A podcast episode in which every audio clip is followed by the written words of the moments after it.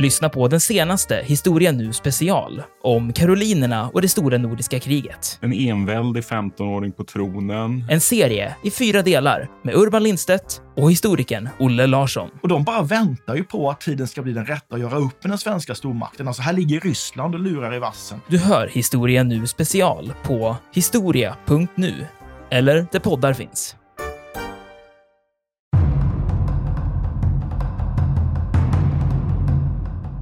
Men här uppe i Lindisfarne då, så får man besök år 793.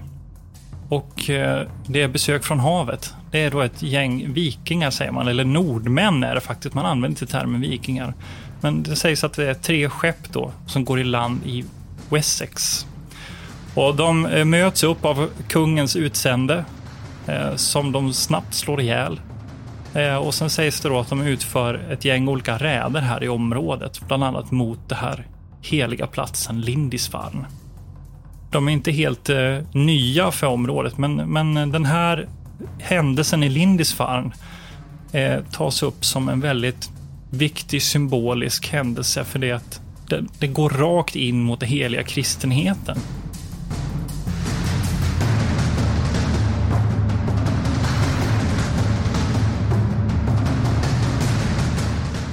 Militärhistoriepodden är podden om krig med människor och samhället i fokus. Programledare är Martin Hårdstedt, professor i historia vid Umeå universitet och Peter Bennesved, doktor i idéhistoria. Podden ges ut av förlaget Historiska Media. Stöd gärna MH-podden via vårt swishnummer 123 610 76 68. Märk betalningen med MH-podden.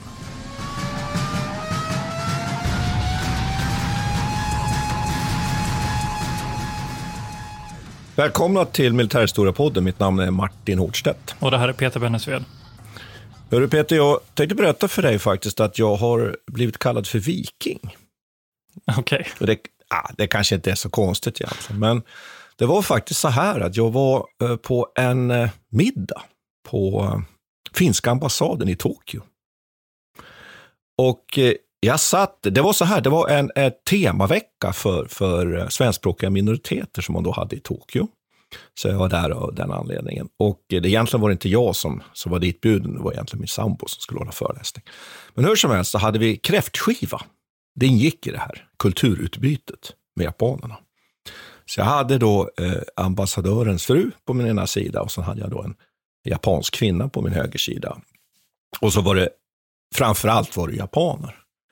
Och som alla vet så ingår ju en del snapsande i, i det här eh, kräftskivandet om man uttrycker. Fixade japanerna det? Min fördom säger att de är dåliga på att hålla sprit. Var lite dåliga faktiskt var de. Det roliga var ju att vi tog några stänkare, kan man ju säga. Och efter en stund, så den här kvinnan, hon blir så fascinerad. Jag såg bara hur, hur liksom hennes, hon blev som en fågelholk. Hon bara tappade hakan mer och mer. Och sen efter en stund, hon tittar på oss när vi körde igång och vi körde ju snapsvisor och sådär. Då säger hon så här. You became vikings. You are vikings. You are vikings. Upprepar hon maniskt under en lång stund. Och det här tycker jag är så roligt. Att, att vi förknippas så starkt med vikingar, vi nordbor. Och när vi har just det här, vad ska vi kalla det för, lite oborstade beteendet, om man uttrycker sig så. Ja, just det. Ja. Och dagens tema är ju faktiskt vikingatåg. Jag tycker Det var, en, det var en kul koppling. Alltså, för någonting som jag kommer tänka på nu när du pratade är ju faktiskt att det finns någon, och någonting som jag tänkte vi ska prata mer om sen. Men det finns ju en intressant koppling det här med samurajerna. Den japanska samurajen. Nu får man ju säga att det här, är, precis som du antydde här i din anekdot, var ju att det finns något oborstat över vikingen som, som Ja. kanske inte, i, i minnet av vikingen i alla fall, så finns det något oborstat. Och i det, eh, för, för samurajen så är det väl kanske inte så, utan där är det ju mer en slags gentlemannaideal. Men det finns ju någonting intressant, en intressant liknelse att göra där mellan de här två olika kulturerna. Jag tänkte också Jo. spartanerna, som vi kan snacka om sen. Ja, och, och, jag, och det, det vi ska prata om idag är, är ju den här perioden som ju ibland är lite svår att fixera. Och, och egentligen så är det ju problematiskt med här epokindelning, det har vi varit inne på tidigare. Men Den tid vi rör oss nu i, den är ju framförallt från slutet av 700-talet fram till, till mitten av 1000-talet eller ända fram kanske till 1100. Så det är de här, eh, vad ska man säga då, ish 200-300 åren här som, ja. som vi nu rör oss kring. Eh, och så tänkte jag en annan sak som vi kanske skulle kunna ta upp direkt. Den är ju det att ofta pratar man ju om svenska vikingar, norska vikingar danska vikingar. Vad, vad, säger du om det, Peter? Ja, det, där är, det här med territorium och nationalstater, det ska vi ja. diskutera också. Ja, och det, det, är och det kan vi väl säga direkt här, nu kan det hända att vi kommer att, att, att slira på den här punkten lite, för det är så enkelt att säga då danska vikingar, därför att då menar man ju att de kommer från det område som idag är Danmark. Men det ska ju alla lyssnare ha klart för sig, att det fanns ju ingenting som hette Danmark vid den här tiden, eller Sverige eller Norge i modern mening några nationalstater, så det är ju lite problematiskt egentligen. Och det här är väl spritt i all litteratur skulle jag vilja säga. På ett ganska märkligt sätt. Norska vikingar, de tog de här områdena. Danska vikingar, de här och så mm. vidare. Men jag antar Men, att det, det, är väl lätt, ja. det gör det, alltså det, på något vis är det lätt begripligt för oss eh, moderna människor att förstå när vi pratar om det, vilka regioner de kommer ifrån. Men det är ju som du säger, det ligger ju något ganska gravt felaktigt i det. Att ha det där. Det gör det. Och vi behöver väl inte vara så snobbiga här så vi ja, gör så stor sak av det ja, Precis. lite snobbiga kan Jag tycker du har alltid den tendensen. Ja, men, ja, ja precis. Jag försöker vara lite ja. mer PK än du. Men jag vet Exakt. inte om jag lyckas i slutändan. Men vi kan, eh, vi kan se. Hur som helst så skulle jag vilja inleda den här historien med att prata om något ja. helt annat. Ja. Om jag får. Jag vill prata om St. Cuthbert. Känner du till honom eller? Nej. Han är faktiskt ett av eh, de mest kända medeltida helgonen i, i engelsk tradition. Ja, men det kände jag faktiskt till. Ja, alltså det bildades en, en mm. stor kult runt honom ungefär runt 600-700-talet. Eh, och, och han höll till på ett ställe som heter Lindisfarne.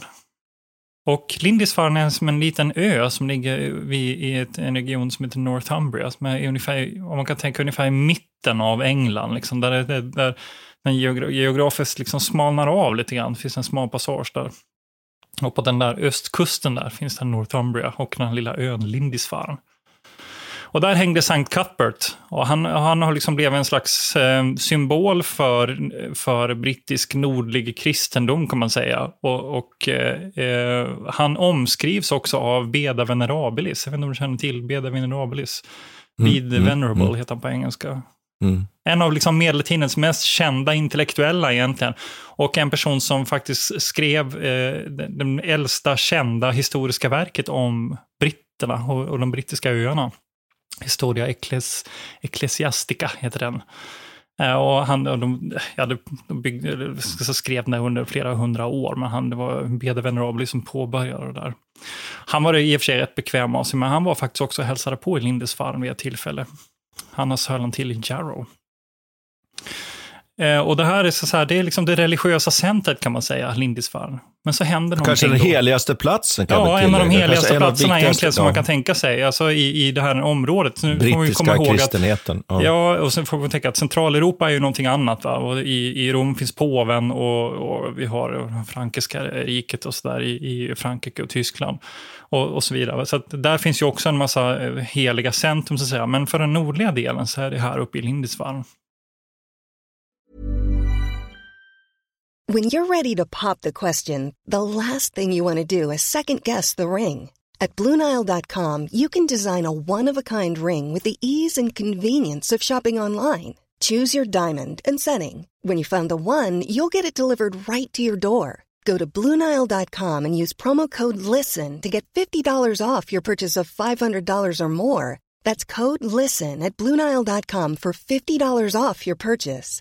Bluenile.com code LISTEN. Hey, I'm Ryan Reynolds. Recently, I asked Mint Mobile's legal team if big wireless companies are allowed to raise prices due to inflation. They said yes. And then when I asked if raising prices technically violates those onerous two year contracts, they said, What the f are you talking about, you insane Hollywood ass? So to recap, we're cutting the price of Mint Unlimited from $30 a month to just $15 a month. Give it a try at mintmobile.com slash switch. $45 up front for three months plus taxes and fees. Promoting for new customers for limited time. Unlimited more than 40 gigabytes per month. Slows. Full terms at mintmobile.com. I'm Sandra, and I'm just the professional your small business was looking for. But you didn't hire me because you didn't use LinkedIn jobs. LinkedIn has professionals you can't find anywhere else, including those who aren't actively looking for a new job, but might be open to the perfect role, like me. In a given month, over 70% of LinkedIn users don't visit other leading job sites. So if you're not looking on LinkedIn, you'll miss out on great candidates like Sandra. Start hiring professionals like a professional. Post your free job on linkedin.com/people today.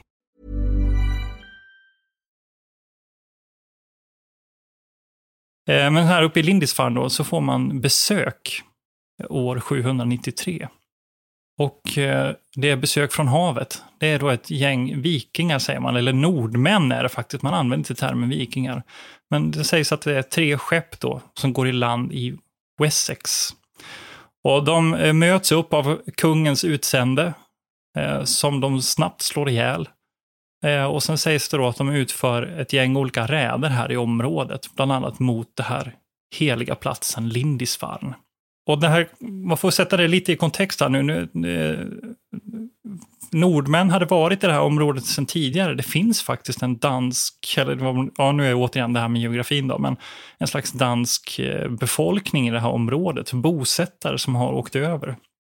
Så att de, de är inte helt eh, nya för området, men, men den här händelsen i Lindisfarne eh, tas upp som en väldigt viktig symbolisk händelse för det att det, det går rakt in mot den heliga kristenheten. Och, och det här fick bland annat en person som heter Alcuin of York att eh, reagera. Alcuin of York är också intressant ur ett idéhistoriskt perspektiv, för han är nämligen en av, eh, en av eh, portalgestalterna i den karolinska eh, renässansen, som var en väldigt viktig period i Europa under 700 och 800-talet. Och han skriver då, när han får höra om Lindisfarne, ett antal brev till den engelska kungen och till sina biskopskollegor i England. Eh, Och han skriver också ett väldigt känt poem. Eh, Och det är egentligen Alcuin of Yorks brev och poem som är de närmsta källorna vi har till den här händelsen i Lindisfarne. Och då ska man komma ihåg då att Alcuin egentligen aldrig använder ordet viking, utan då är det nordmän. Han använder ordet som pagans, heathen men from the north, den här typen av, av formuleringar. Den här händelsen i Lindisfarne har ju också eh, förevigats i en väldigt känd sten som heter Domedagsstenen. Eh, och här är också eh, ett av de tidigaste exemplen på där man ser avbildade eh, nordmän eller vikingar. Och det är sju stycken personer. Antagligen så är det den som är längst fram och den som är längst bak. Kan inte, man ser inga vapen på dem för att stenen är formad på, på ett slags halvmåne form, så att de, de, deras armar syns inte. Men de fem personerna i mitten har olika bredyxor och svärd. Och det här kan man säga är ju då eh, starten på det som vi kallar för vikingatiden.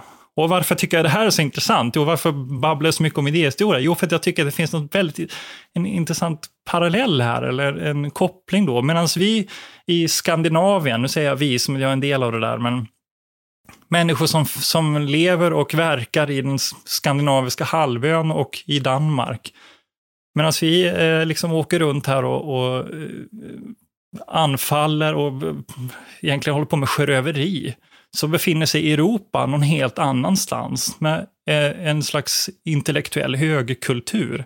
Där man börjar översätta grekiska texter och man börjar förfina språket. Man skriver eh, ny grammatik och man skriver avhandlingar, teologi och filosofi i de här stora centrarna. Så det finns en slags koppling här då. Att å ena sidan så är eh, Centraleuropa börjar förkristnas och på ett helt annat sätt än vad som har varit möjligt tidigare. Medan Skandinavien fortfarande är kvar lite grann i det här germanska, mer decentraliserade kulturen som inte alls... Eh, och, och de här går i clinch i Lindisfarne 793. Mm. Ja, men det, det, det man kan väl konstatera så här att precis som du säger att så småningom sen så kommer det att ske en utveckling även i det skandinaviska området. Vi, vi kommer ha mission. Här brukar till exempel en person Ansgar lyftas fram med Birka och så vidare. Och, och det kommer att ske en, en liksom intern utveckling, men det är inte riktigt det egentligen som vi ska prata mest om idag, utan det är väl egentligen de här, det som man kallar för vikingatågen, eller hur?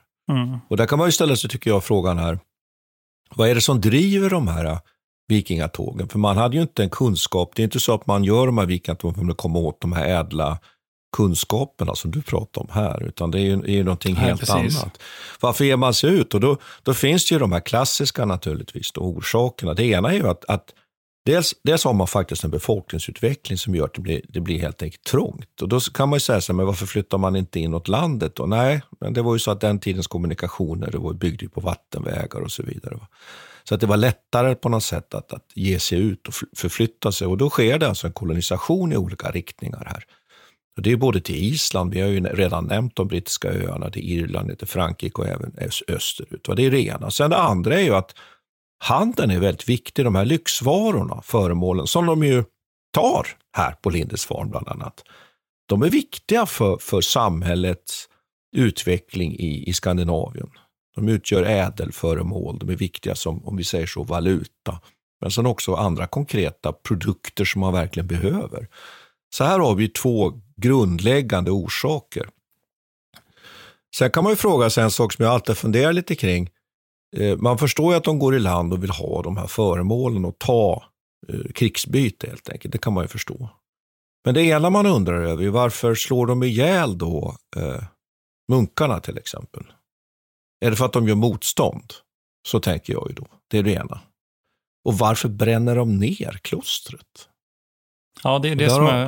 Ja, men, ja men, där men, har man ju med att det finns en rituell ja. eh, svar då, att man gör det för att man inte ska bli jagad av onda andar efterhand. Därför bränner man ner klostret. Okay. Men det där är ju en intressant fråga. Att det finns en sån förklaring, det kan vi ju inte veta, för källäget som du har varit inne på är ju väldigt svagt. Men, men sen vill jag säga så här också, jag vill, jag vill anknyta till det Martin, och säga så här att det här vi ska inte heller underskatta det här med minnet av, eller det som skrivs om. När Al Queen of York skriver om Lindisfarne, ja.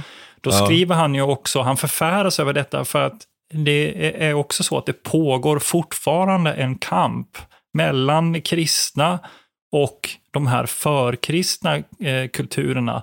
Så att varenda gång vikingarna kommer dit så utmanar de ju den här fortsatta expansionen. Därför är det väldigt viktigt att markera varenda gång vikingarna är där. Så är det viktigt att markera att de är barbarer, att de beter sig annorlunda. Att, det att de inte är kristna. Nej, precis. Nej, precis. Och, att, och att man barbar. understryker ja. så att mycket av de källorna vi har är ju också färgar av den kontexten. Att man kämpar i motvind med att kristna den här befolkningen. Och det är också så att med vikingarna är ju eh, ibland på vissa ställen eh, liksom för med sig mode och så här och anses vara mm. liksom häftiga mm. krigare på ett sätt som gör mm. att det också utmanar de här lokala kulturerna. Så att eh, man får ju ta det lite med det här att de skulle vara sådana oerhörda barbarer. Det finns ju mycket källor som antyder det, men man måste ju hela tiden ha det i bakgrunden, att det finns ett skäl till och ett syfte med att framhäva dem som barbarer och som, som eh, mm. Eh, vad ska man säga, extremt blodiga i sitt sätt att föra krig. Och, ja. Ja, då kan man ju säga att de här vikingatågen egentligen, om man nu ska tolka det du säger här och, och hänga på i din, i din analysargument, det är att det egentligen är en form av kulturkamp här egentligen, ja. eller ideologikamp, va? som Exakt. ju vikingarna är en del av här. Och sen är det intressant att så småningom kom ju faktiskt Skandinavium att kristnas. Det går ju lite snabbare i det danska området då, geografiskt och sen i det svenska området. Så sen i sin tur så kommer ju sen då eh, de, de, svenska kungarna och de danska kungarna att, sen att delta i, i, inom citationstecken och korståg österut, dels i Nordtyskland också, och man kan diskutera eh, Finland och så där vidare. Så att det är spännande att det här är ju en tid som, eh, som är ju så dynamisk och den är så utvecklande och det är ju kristendomen är en otroligt viktig kraft och det tycker jag vi kan framhålla här faktiskt. Jo, ja. att, precis. Och det, så, det finns något eh, intressant i det där mötet, liksom, att de, eh, och att vi egentligen, alltså det är som du sa precis i början, det är ju en ganska kort period, va? det är ju bara 200-300 år. Ja, det och är ändå lite beroende på hur man räknar. Ja, då, ja. Mm. Och jämför det med, med de här tidsperioderna vi pratar om samurajerna, som vi inledde lite grann med, med kopplingen till Japan här, som sträcker sig över liksom tusen år. Va? Alltså det är, så, det är så en kort period som egentligen fått så, kanske kan, man kalla det överdrivet mycket eh, Eh, uppmärksamhet egentligen. Ja, men det är ju rätt ur ett skandinaviskt synpunkt. Och där har vi det intressanta, att det, det, finns ju inte någonting som heter vikingatid i, i europeisk historia, där, utan där är det ju mer en del av medeltiden, tidig medeltid, så att säga. Medan men det är ju Skandinavien vi pratar om, vikingatid. Och då har vi återigen det här med epokindelning och sånt här. Det kanske egentligen bara är etiketter som är chimärer egentligen. Då. Men sen tycker jag att man kan ändå peka på någonting med, med de här vikingatågen. Att en sak som historikerna säger är att vikingarnas vikingafärder, som ju inte bara var plundring, utan det var ju väldigt mycket handel också, ja. hjälper till att sätta fart på den nord europeiska handelsutbytet. Så där har vi ju en Ja, effekt, om man nu ska dela in dem i positiva och negativa effekter. Ja. Ja, så att det är viktigt att komma ihåg också att, att eh, de vi klumpar ihop här nu och kallar för nordmän eller vikingar ju också bedrev ett, ett handelsutbyte som var betydande, som också fungerar som en sorts, vad ska vi säga, att det oljade liksom det handelsmaskineriet också i, i Nordeuropa på ett Om man kollar på, ett runstenarna i Sverige sätt. så står det ju på vissa ställen sådär att eh, de är ju uppresta i vissa människors ära. Eh, Och då kan det ju stå så här att, att en person var känd som gick både, han gick både i viking och som köpman. Just det. Alltså att det var, eh, Mm. det var, det var två, eh, vad ska man säga, två yrken som egentligen inte stod emot varandra nödvändigtvis. Jag tycker det är intressant. Jag, jag, måste eh, också, jag vill faktiskt tipsa om en bok som, som Anna Lihammar har skrivit. Som heter Vikingatidens härskare, som jag tycker är superbra. Hon, får, hon, hon är arkeolog från början och, och hon har lyft fram det här och var väldigt noga med att påpeka skillnaden mellan vikingaräderna, eller vad man ska kalla det, att gå i viking, och det här vikingatidens samhälle i Skandinavien. Och, och där, Ja, ja. där, hon Ja. målar upp en bild som är väldigt annorlunda från det som man normalt sett tänker på, eller med den här populärhistoriska skildringen av vikingen. Det är ett samhälle egentligen uppbyggt av aristokratiska nätverk, uppbyggt runt handelscentrum, bland Birka är ett sånt där till exempel. Sigtuna byggs ju upp lite senare, som också är en viktig plats. Och, Mm. He- men det Hedeby i Danmark till exempel. Ja, Hedeby, ja precis. Eh, Och Södra det finns Danmark. ma- Mm. massa sådana här olika ställen. Eh, Och Lund byggs ju också upp i, det här, i ett område som tidigare har varit väldigt dominerat av, av sådana här aristokratiska, eh, vad ska man säga, nord... Vad ska vi kalla dem för termer? Man vill inte säga vikingar för det är fel. Vikingar är ju egentligen en aktivitet, inte en person. Nej, och det är det som är din poäng här, ju så Ja. säkert är hennes poäng, att som du Ja. säger, att det finns en samhällsutveckling i Skandinavien. Och det här är egentligen en grupp, grupper av de, de samhällena Exakt. som ger sig iväg, Och- större eller mindre så att säga. Exakt, som antagligen dominerades mer av jordbruk och handel och liksom den typen av, av aktiviteter än vad det gjorde av det här krigiska som vi så gärna associerar med vikingar. Jag kan säga en sak till om det också, att eh, hon skriver här att man har hittat en liten läderpung av varanskinn uppe i Ångermanland. eh, Från, från den här perioden. Och den eh, ska då ha kommit från eh, Indien. Och sen har man hittat en Mm. liten Buddha-staty, en sån liten figurin. Eh, Jag tror att om det var i Birka de hittade den kanske, jag vågar, nej, Helgö var det. Eh, Och den eh, är gjord, har man lyckats spåra den där till en, en, plats någonstans på gränsen mellan Afghanistan och Pakistan. Så det säger ju någonting om handelsflödena här. Så att, Absolut. att, att det här är Ja. inte, det är liksom inte en is, isolerade barbarsamhällen uppe i ett eh, kallt Skandinavien som plötsligt hoppar i en båt och sen så ger sig iväg, utan det finns ett frodigt samhälle som, som utvecklas i precis samma på samma sätt som görs på många andra ställen. Men där en, en grupp människor plötsligt börjar tjäna väldigt mycket pengar och eh, inkomst, eller vad man ska kalla det, på att göra sådana här räder. Even on a budget, quality is non-negotiable. That's why Quince is the place to score high-end essentials at 50 to 80% less than similar brands. Get your hands on buttery soft cashmere sweaters from just 60 bucks, Italian leather jackets, and so much more. And the best part about Quince, they exclusively partner with factories committed to safe, ethical, and responsible manufacturing. Elevate your style without the elevated price tag with Quince. Go to quince.com slash upgrade for free shipping and 365-day returns. Here's a cool fact a crocodile can't stick out its tongue. Another cool fact you can get short term health insurance for a month or just under a year in some states. United Healthcare short term insurance plans are designed for people who are between jobs, coming off their parents' plan, or turning a side hustle into a full time gig. Underwritten by Golden Rule Insurance Company, they offer flexible, budget friendly coverage with access to a nationwide network of doctors and hospitals. Get more cool facts about United Healthcare short term plans at uh1.com. Mom deserves the best, and there's no better place to shop for Mother's Day than Whole Foods Market. They're your destination for unbeatable savings, from premium gifts to show-stopping flowers and irresistible desserts. Start by saving 33% with Prime on all body care and candles. Then get a 15-stem bunch of tulips for just $9.99 each with Prime. Round out Mom's menu with festive rosé, irresistible berry chantilly cake, and more special treats. Come celebrate Mother's Day at Whole Foods Market.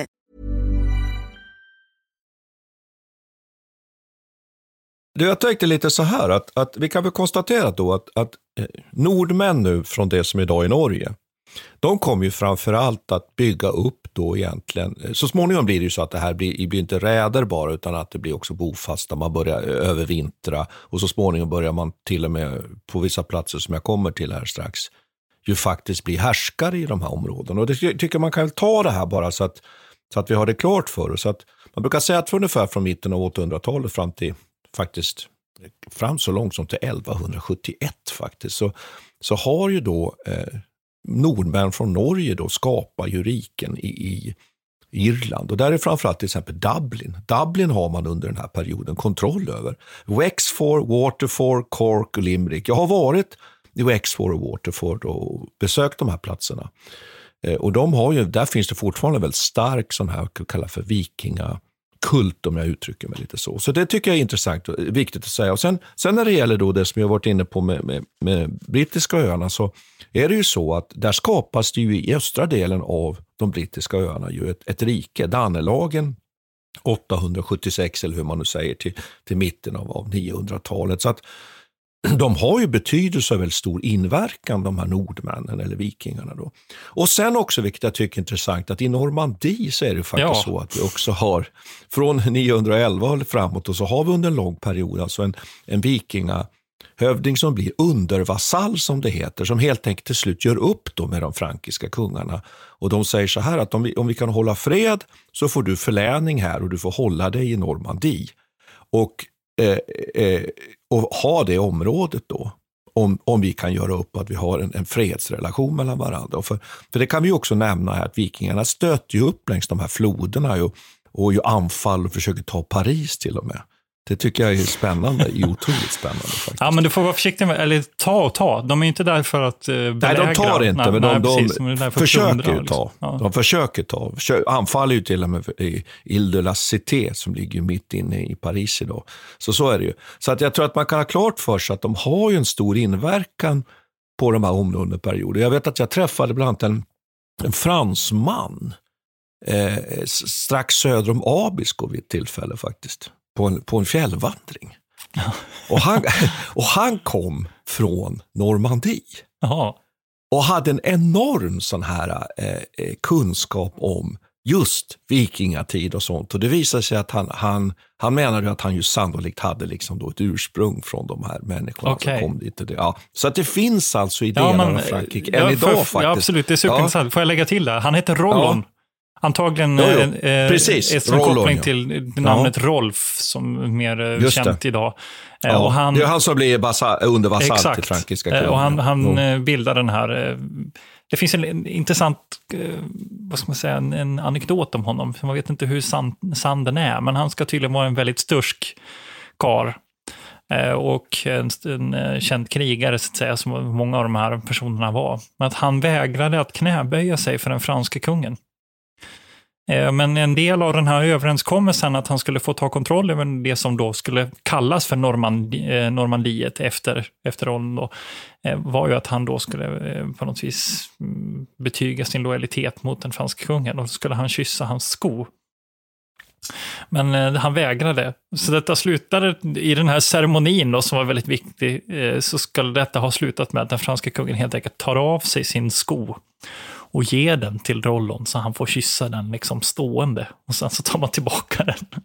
Jag tycker det var helt rätt att hålla på det där. Ja, jag vet inte. Man får ju eh, ta det där ta med en nypa salt. Ja, men det är ju en kul... Ja. Och eh, då säger återigen, det säger ju någonting om vilken typ av status de har. Det här var en historia som nedtecknades ett par eh, hundra år efter händelsen då. Eh, och av någon munk, så man vet inte vilket syfte det har skrivits. Och så där. Men det säger ju någonting om hur bilden av de här personerna har skapats. Det är ju också att herr Rollon, han är ju då farfars farfars far till William Erövraren, som sen får en intressant person då i slaget vid Hastings 1066. Just det. Och jag tänkte bara lägga till det medan du, du har utvecklat lite kring den här Normandie, vad ska man kalla det så? Normandie, vikingariket om man får uttrycka det så. Då. Eh, Orknöarna, också ett sånt område. Och sen också att ju, danska väldet, vi pratade om Dannelagen då på 800 till 900-talet, mitt 800, mitten av 900-talet. Men sen kommer det en senare period också av eh, eh, dansk, får man nu säga så, då, dansk-vikingar som tar, bildar, etablerar ett rike i östra England igen. Och då är vi lite längre fram, och det, det är då 1016 till 1042. Och där man faktiskt är kungar i de här i det här området med centrum i York. Och det kan jag ju tipsa lyssnarna att när ni är i England ska ni besöka York. Där har man gjort ett utgrävningar eh, under York. Så jag har, många år sedan jag besökte det, men fascinerande. Att det fanns alltså en väldigt stadsbebyggelse väldigt tid, tidigt där. Och sen har vi det intressanta att det också genomförs, precis som du nämnde 1066 här, med Villanueva-övrarna, att här, här är ju faktiskt också vikingarna med som en bricka i det här spelet. Ja, kring. huskarlarna. Eller hur? va? House Carls.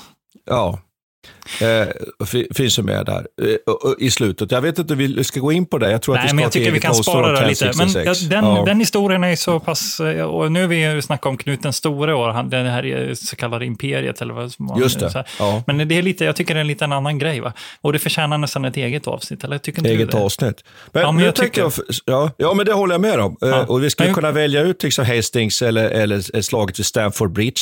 Exakt. Bland Och vi, vi släpper det lite nu faktiskt. Men kan vi inte snacka om eh, liksom, vad, vad det är som gör dem så framgångsrika. För jag, ja, jag, det var jag, det jag tänkte. Exakt, för jag har suttit och, och, studerat Archer Jones här, en av våra eh, favoritböcker, The Art of War. Ja. Och han för ju en intressant, eh, och på tal om det som vi pratade om innan här nu, vad, alltså huruvida man kallar dem vikingar och deras inflytande. Han beskriver eh, de här nordmännens räder, så, så pratar han ju om, så att säga, räder överlag som sker under den här perioden. Han säger, lägger inte någon särskild vikt att de är just från Skandinavien eller att de ingår Nej. i någon slags eh, säga, kulturkonflikt, utan han sätter dem tillsammans med magyarerna till exempel i, från Ungern. Eh, också som att de har ungefär samma funktion. Och att eh, man då försöker lösa det här problemet med att jaga bort dem på, på ungefär samma sätt också på många olika ställen i Europa. Men vi kan ju snacka lite mer om vad, vad är det som gör vikingarna framgångsrika egentligen? Ja, det, jag vet inte, det man måste väl börja med att prata om deras fartyg. Just det. Det måste man, ja, måste man göra, därför att de förflyttas ju med en väldigt speciell typ av, av fartyg. Och nu ska man komma ihåg att det, det finns så många olika typer av de här så kallade vikingaskeppen. Här då. Och de vi oftast förknippar då med den här militära delen av, av, av vikingatågen, det är ju de här långskeppen som är stora krigsskepp. Och där har man ju faktiskt hittat det största man har hittat i Roskilde. Då. Det är 35 meter långt. Och så menar man ju att den här sägensomspunna skeppet Ormen Långe skulle till och med ha varit över 50 meter. Men det kan man inte belägga eh, med, mer än väldigt löst. Men stora eh, krigsskepp eh, som ofta hade lite lägre eh, eh, sidor, ska man kunna säga, bordläggning. Och det var ju för att, och nu kommer vi lite till varför de är så framgångsrika de här skeppen. De var tämligen goda seglare faktiskt. Kunde komma upp i ganska höga hastigheter eh, ute på havet. Ända upp mot 20 knop faktiskt med stora segel. Till och med. Och det var väl undantagsfall förstås. Annars roddes de ju längs med kusten. Och förfarandet var ju när man genomförde de här räderna, att man fällde ju seglet och sen rodde man in. Sen var de ju inte djupgående och det gjorde att de kunde komma väldigt nära land och det var lätt att komma i och ur dem. Till och med att få ur hästar ur de här fartygen gick väldigt snabbt. Och här förstår man ju naturligtvis den taktiska betydelsen av detta. Att man håller sig långt utanför kusten, sen bestämmer man sig, då ror man blixtsnabbt in mot kusten och så skulle vi säga urlastar snabbt som 17. Och så anfaller man. Så det är klart man kunde göra den här typen av blixtattacker. Så att, men, men sen kan man väl också tillägga det att förutom de här krigsskeppen så fanns det också olika typer av handelsfartyg. Och också fartyg med lite högre bordläggning på sidan. De var ju klinkerbyggda för övrigt. De här. Det betyder vad, vad betyder det? Att bordläggningen låg lite omlott. Och vad är det för trä man bygger de här av? Jo, det är ek. Och sen har vi då en olika fynd i, runt om i, i eh, Norden. Och de, bland annat de här eh, Osebergsskeppet och Gokstaskeppet är ju väldigt kända. Och sen har vi de här Roskildeskeppen, Goksta och Osebergsskeppen från, från Norge. Och där brukar man säga att Gokstaskeppet var egentligen mer kanske ett, ett långfararkrigsskepp. Medan Osebergsskeppet har man funderat kring och det kanske mest var egentligen ett sånt här mer ceremoniellt skepp. Det finns lite sådana tolkningar. Och så finns det då ett antal sådana här man har hittat. Och, och jag, jag, kan ju tipsa då eh, lyssnarna att åka och besöka och se de här skeppen som finns i Oslo, på Vikingamuseet där. Men också åka till Roskilde som jag skulle vilja säga. Roskilde skulle jag säga att det är ett av de förnämsta museerna från den här tiden i, i idag som finns. Så det ska jag tipsa om. Men, men det här är väl vik viktigt att ha klart för sig det här. Att här hade man på något sätt en, en, en taktisk resurs, landstigningsfartyg. Och sen kan vi gå över till att prata lite om det här som Archer Jones är inne på. Du nämnde ju honom. Eh, att hur var det nu då? Var, var man infanteri eller var man, ah, hur mycket använde man kavalleri? Och här kan man väl konstatera att vikingarna ju egentligen aldrig utvecklade ett, ett kavalleri i traditionell mening. Däremot var man ju beridet infanteri. Man lär sig sen så småningom. Man slåss till fots i, i, i, i första hand. Och man är ju ett förnämligt infanteri därför att man är ju så skicklig i, i det här man-to-man combat som Archer kallar det för. Just att mötas man mot man. Men att man ju också sen lär sig att använda hästarna, men det är ju mer för att förflytta sig för att sen stiga av. Och här tycker jag vi kommer till någonting som är jättespännande. Att de frankiska kungarna hade ju ett kavalleri som ju var överlägset vikingarnas kavalleri. Men de kunde inte nödvändigtvis köra över ett, en samlad vikinga mm, här, om vi säger så, som kanske dessutom hade faktiskt eh, etablerat sig på, på en höjd eller någonting sånt. Så kavalleriet kunde inte nödvändigtvis köra över eh, eh, en vikingaformation som var väl samlad. Det tycker jag är lite, lite spännande, för vi kommer ju sen in på det här med rid, tunga bepansrade riddarkavalleriet. Så här har vi någonting väldigt viktigt, att vikingarna var ett förnämligt tungt infanteri som faktiskt de här europeiska kungariken hade svårt att hantera i strid.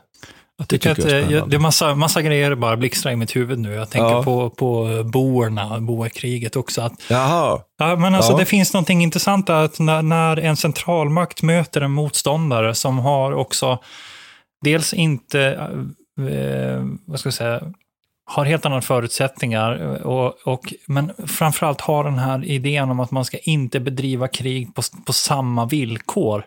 Man söker inte striden på det viset som... Irreguljär krigföring. Ja, exakt, för det är ju det det blir. Va? För att vikingarna, de stöter där de, har, där, de sök, där de har minst motstånd. De använder sin mobilitet för att komma undan eh, de här ställena där de vet att det finns frankiska ryttare. Liksom. Och de är inte heller intresserade av att fullkomligt nedkämpa fienden eller motståndaren, utan de är intresserade av att hämta hem byte och sen dra därifrån av, av liksom inrikes, vad ska man säga, inrikes själva. De tar hem grejerna för att sen öka sin status hemma. De är inte, i alla fall i början är de inte intresserade. Och det är ju detta som ställer till så mycket problem då. För att möta en, en mer centraliserad motståndare förväntar ju sig att man har ett slag och sen är det liksom överstökat. Att man har mm Ja. ja. Det som händer sen är som du säger, att man kommer sen att invecklas i de här maktstriderna, inte minst i, i Storbritannien. Även vi nämnde Normandie här. Och där blir man ju då tvungen att mera försvara sina positioner och sådär. vad gör motståndaren? Då Jo, motståndaren bygger naturligtvis olika typer av befästningar kring sina städer för att skydda sig mot det här. Eh, och men man är inledningsvis väldigt konfunderad och har väldigt svårt att skydda sig mot den här vikingakrigföringen som du säger, som är någon form av blixtattacker. De anfaller och de försvinner, anfaller och försvinner. Sen tycker jag att det är en sak som är spännande som forskarna liksom har funderat lite kring, den vikingakrigföringen. Hur, hur, liksom, hur formerade de sig?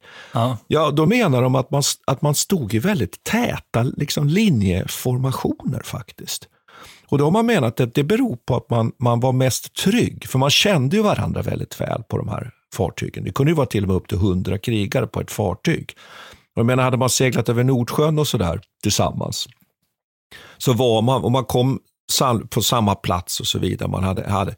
Så då vill man stå nära och där var man mest trygg och effektiv. Så att sådana här typer av liksom spridda formationer, typer, det använde man sig då inte, utan man försökte helt enkelt hålla ihop vikingar. Sen skyddade man sig med sköldarna. man vet inte exakt, man, man har ju inte några detaljkunskaper kring deras liksom taktiska uppträdande, men det finns de som också menar att vikingar kunde liksom formera en form av liksom kolonn som en kil. Där de anföll och bröt igenom då en motståndares linjeformation. Och skälet till att, och jag ska bara säga, skälet att man klarar av det, det är att man är ju överlägsen oftast. Alltså man mot man. Det är det som är poängen där. Att man kan alltid slå igenom, slå sig lite igenom där längst fram. Därför att man är så skicklig, man mot man. Ja, superintressant. Jag, jag tänker det på det här med märkes, eh, märkesmän. Har du, har du lyckats läsa till om det? Eller den här märkesmannens roll? Jag funderar på om det sitter ihop med det här med kilformationen som du pratar ja, om. Han, han pekar ut riktningen. Ja, vi skulle säga riktkar, skulle vi exakt. säga idag. Och det är också ja. så att det är viktigt att den här märkesmannen, han är omgärdad av hövdingen eller ledaren för det här sällskapet. Eh, och att ledarens absolut förnämsta krigare ska ju befinna sig just runt märkesmannen och mm. hövdingen. Och det här är ju omtalat i många olika runstenar. Att det är just att du kan, du kan öka din status genom att vara först förbi märkesmannen. Alltså som du möter en vikinga eller en motståndare med en annan märkesman. Alltså är du den personen som är först och kastar in förbi märkesmannen, då kommer du också möta motståndarens eh, förnämsta krigare, så att säga. Mm. Och på det viset kan du öka din status inom de här sam sammanhangen. Men det kanske sitter ihop med det där också, att, eh, ja, jag vet inte, associationen. du nämnde en annan sak här som ja. jag tycker man kan hugga på direkt här. Det är att hövdingen, eller kungen, eller ledaren ja. var väldigt betydelsefull och hade ju då ett livgard omkring sig, så att säga, som skyddade honom. Och Problemet var ju ofta att det var så oerhört ledning, le, vad ska jag säga, ledarfixerat, eller mm. Eh, de här striderna. Så att slog man ut och dödade kungen, ledaren, hövdingen, ja, då kunde slaget ganska snabbt vara över. Och Det tycker jag också är fascinerande, att det finns någon form av, jag ska inte säga primitivt, men jag tänker osökt på till exempel Sioux-indianernas krigföring, där hövdingen, ja. ledaren, det är viktigt. Du nämnde ju det här med att man skulle göra föregång, man kunde vinna respekt genom att vara först. Det var lika, samma sak i den krigarkulturen. Att här är ju någonting som finns. Så att vikingarna har ju någon form av kanske jag begår ett stort misstag när jag säger det här, men liksom urbefolkningskrigförings... Ja, att ja, inställningen. Ja, jo. exakt. Men samtidigt lär sig det. Sen kan man väl också, tycker jag, kommentera lite deras utrustning. Va? Eller hur? Att den, den är ju lite... Den är väl lite, man kan väl inte säga att den är speciell. Men inledningsvis är man ju ganska lätt utrustad. Precis, och jag tycker nog att eh, man ska, yxan är ju det de är känd för på något vis. Att ja. vikingarna slogs med yxor och det har ju bland annat, är, säkert en konsekvens av att man till exempel i eftermälet från slaget vid Hastings reflekterade över att oj, de använder fortfarande yxor och sånt där, de här huskararna. Så jag tror att den, mytologiseringen kring yxan har säkert bidragit, alltså har kommit eh, av historieskrivningen också. Men, och, men vad det gäller utrustning så vet man faktiskt ganska lite, för att ett problem med järn till kontra brons Eh, som är den föregående. Det här, nu är vi inne på liksom sen järnålder egentligen, om man pratar i arkeologiska termer, är ju att järn försvinner ju, eller rostar och försvinner bort, så man vet ganska lite. Men det man vet ju är ju från de här avbildningarna och sen har man hittat vissa fynd då. Och det är ju yxor och svärd och sköldar, men också eh, väldigt mycket pilbågar och även spjut. Så jag tänker att gissningsvis, så, så nu spekulerar jag bara, men jag tänker att de här spjuten spelade säkert en stor roll när de skulle kämpa bort de här eh, frankiska eh, kavalleriet. Ja, ja kavalleriet. Mm. Ja. Mm. Men grejen med den här yxan, om vi ska börja med den, är ju att, att den är Eh, det fanns ju lite olika format. Då. Dels är den här mer som en handyxa, som är kanske ett skaft på en halv meter eller lite mindre. Eh, och sen fanns det de här större två, som man gissar eller måste ha varit en slags tvåhandsyxa, för att skaftet är upp mot ett och en halv meters långt ibland och bladet är så pass stort och tungt, så att det måste ha, det måste ha varit ganska långt för att kunna väga upp som balanserar vikten. Men de där yxorna slår ju igenom i princip en rustning. Och det är väl antagligen det som är den här stora styrkan, den här chock tryckverkan som som de lär ha haft på slagfältet. Att de kan egentligen, när de kommer i den här kilen då som du berättade om, så kan de Mm. i princip med de här yxslagen bara gå rakt Hugga sig igenom. bokstavligen. Ja, hugga, Hugga sig precis, igenom. Ja. hugga sig rakt igenom Ja. och de klyver en hjälm liksom av den, av den Ja. eh, eh, kvaliteten är de. Och sen är det deras rustningar och sådär, eller skydd, har ju varit också, det är lite omtvistat. Man har faktiskt hittat ringbrynjor från så tidigt som 200 år för, efter Kristus. Så att det finns ju antydningar om att man faktiskt hade eh, ringbrynjor väldigt tidigt. Annars så står det ju till exempel i Archer Jones bok att, att eh, det här var någonting som de fick under den sena perioden, då, under liksom närmare senmedeltid. Så där är det lite osäkert. Eh, den här ringbyggnaden man hittade bestod ju av 20 000 eh, små ringar. Det var ett väldigt avancerat hantverk. Eh, och det är väl inte alls orimligt att tänka sig att vikingarna hade koll på det. Sen, sen är det ju förstås olika läderskydd. Den här skölden som man har består ju av en slags, vad ska man säga, en liten järn Eh, kåpa som sitter över eh, närmast eh, handleden. Och sen är det då en träskiva eller träbitar då som är ihopsatta. Eh, och den är egentligen att betrakta som en slags eh, engångsverktyg. Det är inte så att man räknar med att skölden är hel när man kommer tillbaka. Och ofta så, eller så sägs då att, att när träet är bortslaget från skölden så har man bara den här lilla eh, järnkåpan i mitten som man använder som ett slags skydd. Då. Sen är det vanligt att de har hjälmar på sig. Några horn, hornhjälmar eh, förekommer ju inte i den utsträckningen som, det- som det har skildrats i liksom, Tänk- populär... Tänkte, tänkte, tänkte, trodde jag faktiskt. Nej. Nej, jag- har inte läst in mig närmare på var den där myten kommer ifrån från, faktiskt, men det är ju, allt tyder ju på att det är en myt i alla fall.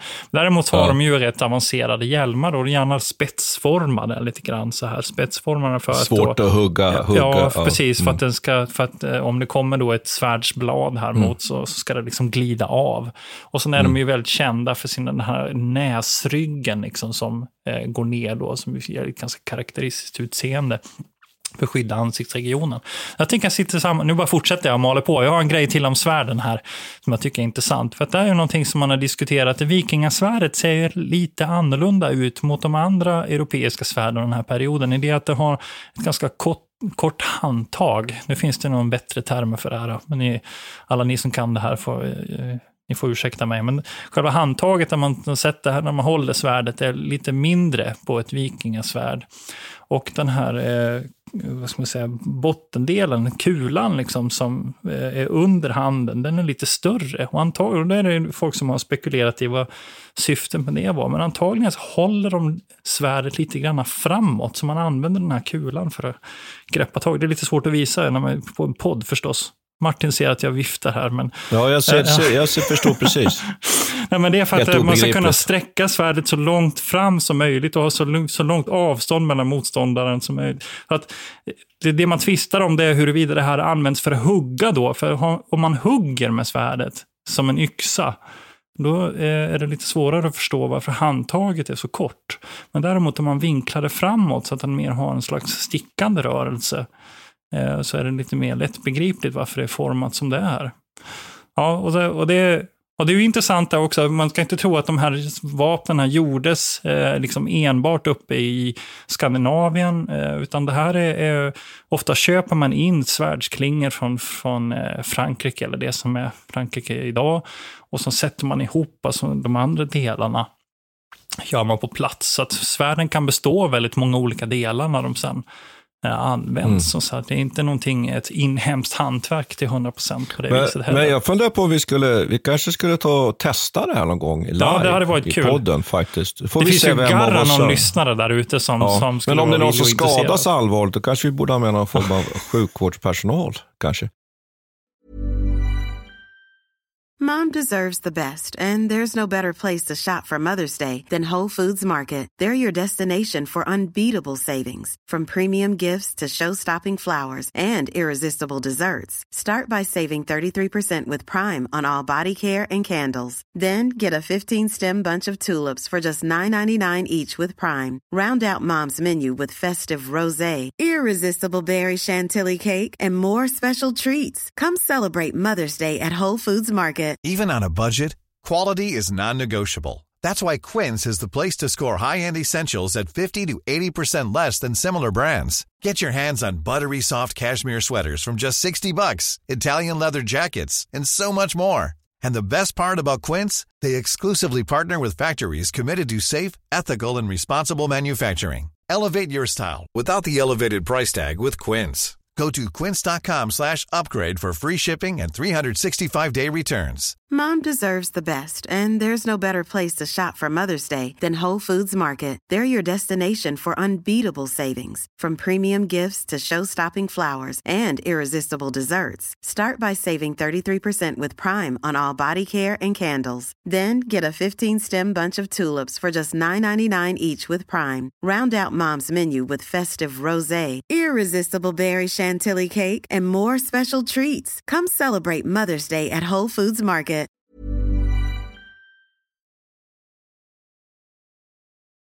Jag tänkte eh, eh, komplettera med en sak. Att vi har pratat nu om landkrigföringen här. Och, och först tänkte jag bara säga att man kan tänka sig faktiskt att, att vikingarna ju hade en väldigt liksom, eh, sammansatt eh, linje eh, där, där, man hade både, som du säger, sjö, sköldar på de som var längst fram som skyddade. Man hade pikar, man hade svärd naturligtvis, man hade yxor, men man hade också pilbågsskyttar. Så att vi ska inte se att vikingarna var ju en del av den tidens liksom krigföring och sög ju naturligtvis upp nya innovationer hela tiden.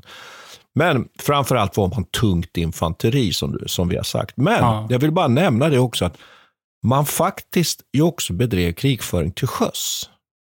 Och Just det gjorde det, man det inte. man- ja, och- ja, det Ja. gjorde man. Alltså sjöslag om vi ska säga så. Det är klart att det var ju äntringsslag. Eh, inne i fjordar nära kusten. Och då gjorde man ofta så att man ankrade då det här ledarskeppet i mitten och så hade man mindre fartyg och sen stora fartyg ute på kanten. Så att det inte skulle vara lätt att, så att säga, börja ta fartyg efter ta fartyg efter fartyg och komma in mot den här ledaren. Och sen helt enkelt, ofta var det så då att, och så hade man några fria fartyg som kunde sättas in liksom för att stoppa då attack. Så att man skapade någon form av, vad ska vi kalla det för, flott, flottbro då där, alltså, av fartyg som satt ihop. Och sen så seglar man mot varandra eller, rodd, eller helt enkelt drev mot varandra eller motståndaren kom mot den här, vad ska vi kalla det nu då, flott, flottbron av fartyg som satt ihop. Då. Och sen var ju, eh, så att säga, kontaktytorna var ju väldigt små. Så det var ju liksom fören på fartyget där man då försökte komma åt varandra. Och här kommer vi in på någonting som jag skulle också vilja nämna som är ett sånt här begrepp. Bärsärk. Okej, ja just det. Eller jo, men Ja, bärsärk, alltså Ja. det var en typ av krigare alltså, som gick bärsärk. Det, det är intressant. Det här har man ju spekulerat väldigt mycket kring var det där begreppet kommer ifrån och vad det var för någonting. Men att de nästan uppnådde någon form av extatiskt tillstånd av, av, av att de var odödliga. Och där de framförallt skulle skydda då den här hövdingen eller kungen. De Men skulle det detta så- vara, är detta någonting speciellt då som man använder sig av i den här äntringsförfarandet? Nej, utan Ja. det här fanns då. Ja. Mot, ofta hade man sådana här bärsärkar längst fram. Då. Men det här användes ju också på landkrigföringen. Till exempel på en bro. Så hade man sådana här bärsärker som helt enkelt gick loss på fienden. Och Det är ett sånt där begrepp som jag tycker är väldigt spännande och som vi kanske har anledning att komma tillbaks till. Att man, och just den här, att, som jag nämnde, att det är sån extatiskt religiöst tillstånd av, av, av att inte vara, kunna bli eh, eh, skadad helt enkelt av motståndaren. Då. Det finns ju någonting kan- väldigt eh, ja. intressant, eh, så- intressanta kopplingar till, till eh, spartanerna, tycker jag. Ja, Eh, alltså, där, det, man- det här kan- tycker jag definitivt, Ja. definitivt har det. Och det och att det finns en slags kult runt Ja, eh, liksom, att slåss till ja, döden. slåss och att dö på, på slagfältet. Att det är Ja. fullkomligt avgörande för de här ledargestalterna också, att kungarna, att de visar sig vara skickliga krigare. Och att man har en slags, ja men en, man skulle kunna kalla, kunna kalla det för ett militaristiskt eh, levnadssätt på det viset. Absolut, Att, eh, man, du absolut. fostras liksom med glima, med så här brottning och stridslekar tidigt. Och att vara hämndlysten eh, och att inte tåla oförrätter och sånt där. Jag skulle vara en jävligt dålig viking faktiskt. Jag är alldeles för snäll. Ja, jag skulle nog passa alldeles utmärkt. Ja, faktiskt. du är lite mer... Eh, Jag kanske skulle ha kunnat varit ett bärsäck faktiskt.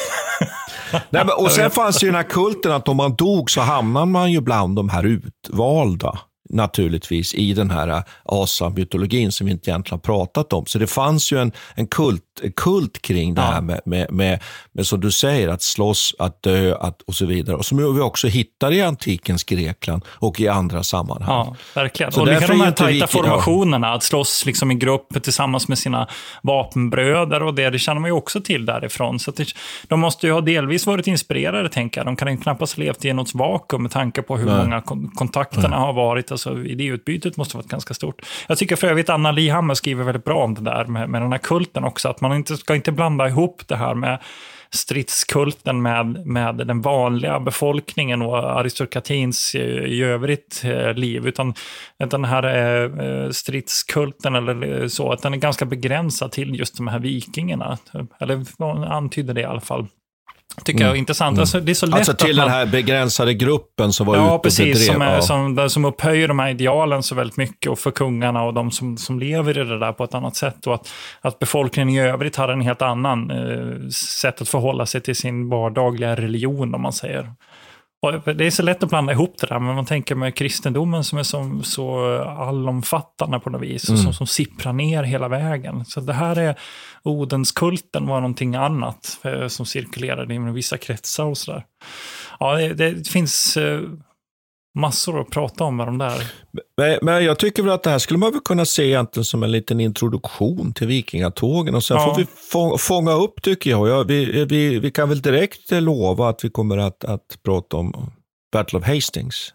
Ja, men vi kan väl precis, men vi kan väl 1066. säga det att Ja. det var liksom vad det slutar lite grann är ju att Mm. innan vi rundar av det, så som en liten godis Mm. till, eh, till lyssnarna, det är ju att, att eh, de här räderna som man utför övergår ju till mer regelrätta erövringståg egentligen och som gör att de här eh, vikingahövdingarna helt plötsligt formas till kungariken på ett annat sätt i mer kristen mening. För vad tiden går också så blir ju även kristendomen mer, får större fäste i den skandinaviska halvön. Så många av de här sena vikingatida kungarna är ju också de som kristnar Mm. de skandinaviska områdena.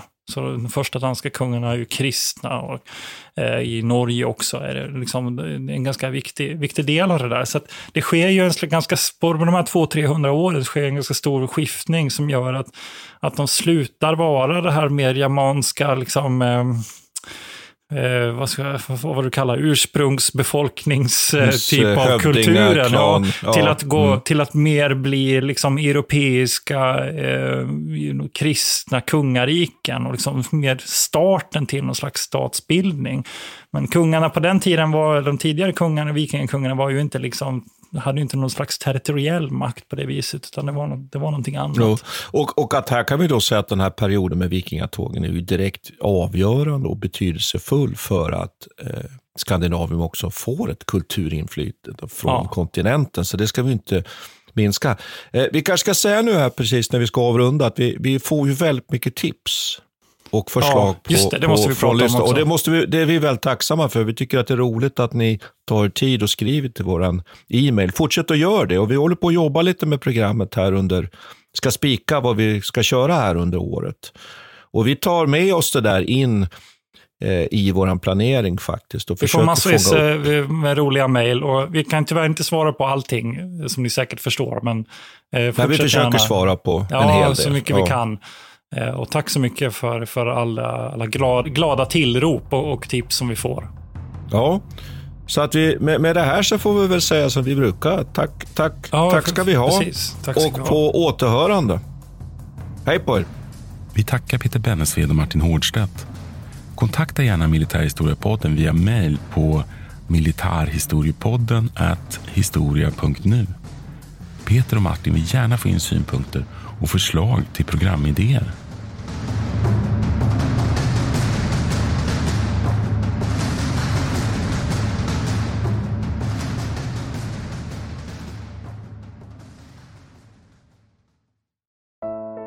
Iran har under 1900-talet genomgått tre omvälvande revolutioner som orienterat landet antingen mot västerlandets modell eller mot en auktoritär styrelseform.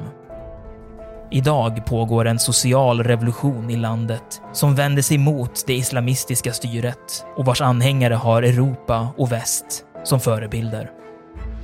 I en viktig bok ger idéhistorikern Mohammad Faslashemi en djupare förståelse för dagens dramatiska händelseutveckling. Iran mellan tre revolutioner är utgiven av förlaget Historiska Media. Beställ den fysiska boken på förlagets hemsida historiskamedia.se eller köp den i en bokhandel nära dig.